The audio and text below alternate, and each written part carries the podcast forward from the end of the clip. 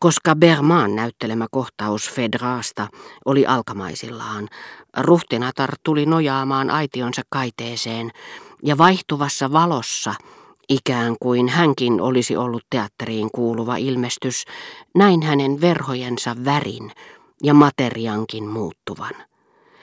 Ja kuivuneessa, aalloista nousseessa aitiossaan merenneidon hahmon jättänyt ruhtinatar näytti sinivalkoisessa päähineessään ihanalta näyttelijättäreltä Zairin tai Osmanin hahmossa. Ja hänen vihdoin eturiviin istuttuaan totesin, että hänen poskiensa helmiäishohdetta suojeleva haahkanpesä olikin untuvainen, hivelevän hehkuva, valtava paratiisilintu. Siinä vaiheessa huomioni siirtyi Germantin ruhtinattaresta pienikokoiseen, huonosti puettuun, rumaan ja tulisilmäiseen naiseen, joka kahden nuoren miehen seurassa tuli istumaan vain parin paikan päähän. Esirippu nousi. En voinut olla murhemielin toteamatta, että mitään ei ollut jäljellä entisaikojen asennoitumisestani näyttämötaiteeseen ja Berman. Mielentilastani siihen aikaan, kun siitä pelosta, että menettäisin jotakin näytelmästä, jota olisin tarvittaessa lähtenyt seuraamaan maailman ääriin, pidin mieltäni vireillä kuin herkkää peiliteleskooppia, jollaisia tähtitieteilijät asentavat Afrikkaan ja Antillien saarille pyrstötähtiä tai auringonpimennystä tutkiakseen. Kun vapisin ja pelkäsin, että jokin kovan onnen pilvi, näyttelijättären huono tuulisuus välikohtauskatsomossa, voisi estää näytelmää sujumasta niin tulisen intensiivisesti kuin suinkin mahdollista. Kun olisin voinut vannoa, että ainoa ehdoton ja mahdollinen tapa seurata näytelmän kulkua oli lähteä teatteriin, joka oli sille pyhitetty kuin alttari, ja jossa minusta silloin tuntuivat osaltaan, joskin epäoleelliselta, vaikuttavan Berman ilmestymiseen pienen punaisen esiripun alle hänen itsensä pestaamat lippujen tarkastajat, valkoinen neilikka napinlävessään. Keskilaivan katto huonosti pukeutuneista ihmisistä täyttyneen permannon yllä, hänen valokuvallaan varustettuja ohjelmalehtisiä myyvät paikannäyttäjät, puiston kastanjapuut, kaikki nämä toverit, silloisten vaikutelmieni todistajat, jotka niihin erottamattomasti tuntuivat liittyvän. Fedra, rakkauden tunnustus, Berman itse, olivat silloin minulle olemassa ehdottomalla absoluuttisella tasolla. Jokapäiväiseen elämään liittyvien kokemusten tuolla puolen ne olivat olemassa itsenäisinä, omin neuvoin. Minun oli mentävä niitä vastaan, tunkeuduttava niihin niin syvälle kuin pystyin, ja avatessani suuriksi silmäni ja sieluni sain niistä silloinkin irti vain hiukkasen. Mutta miten ihanalta elämä minusta tuntuikaan. Omani vähäpätöisyydellä ei ollut minkäänlaista merkitystä, ei sen enempää kuin niillä minuuteilla, jolloin pukeudutaan tai valmistaudutaan lähtemään ulos.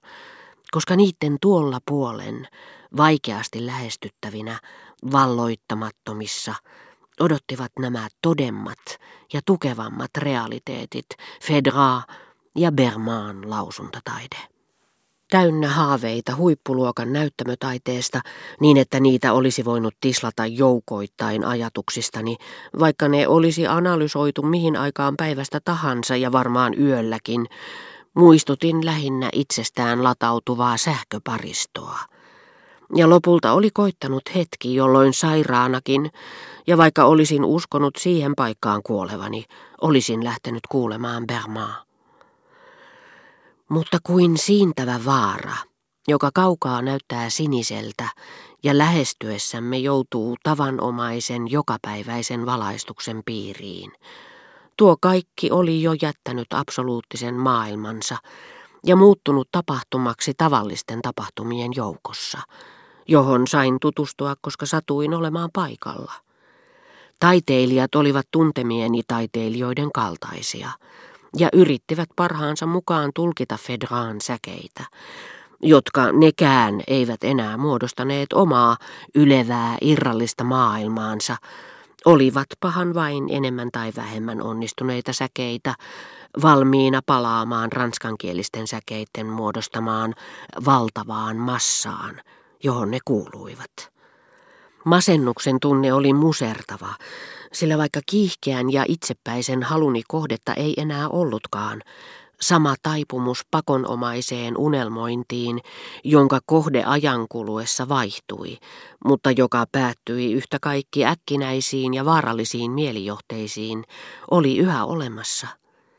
Sekin ilta, jolloin sairaana lähdin erääseen linnaan El Stierin taulua ja keskiaikaista seinävaatetta katsomaan, muistutti niin erehdyttävästi päivää, jolloin olin lähtenyt Venetsiaan, sitä toista, jolloin olin matkustanut Balbeciin, ja sitäkin, jolloin olin valmistautunut kuulemaan Bermaa, että tiesin etukäteen uhrausteni uuden kohteen jättävän minut ennen pitkää välinpitämättömäksi, että voisin silloin kulkea tuon linnan ohitse pistäytymättä katsomassa taulua ja seinävaatetta, jotka nähdäkseni olin ollut valmis viettämään unettomia öitä ja kärsimään tuskallisia kohtauksia.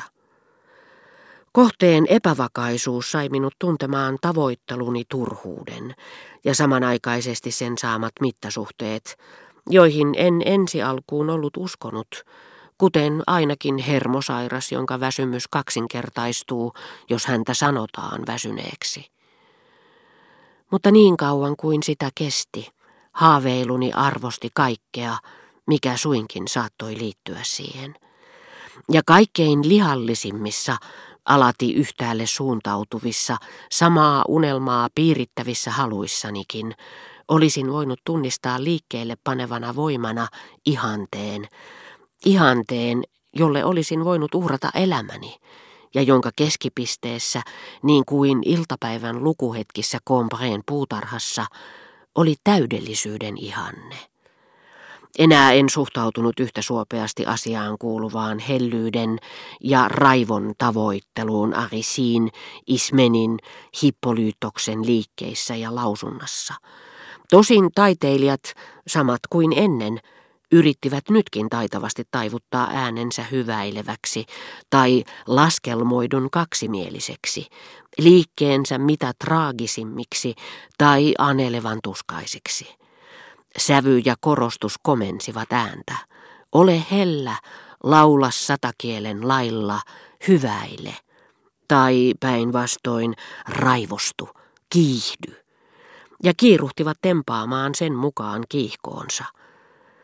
Mutta vastahakoinen ääni jäi etäälle heidän lausunnastaan, pysytteli itsepintaisesti heidän luonnollisena ilmaisuvälineenään, aineellisine avuineen ja vikoineen, jokapäiväisessä arkisuudessa tai teennäisyydessä, ja kaiutti kuuluville joukon akustisia ja yhteiskunnallisia ilmiöitä, joita lausuttujen säkeitten sisältö ei voinut horjuttaa.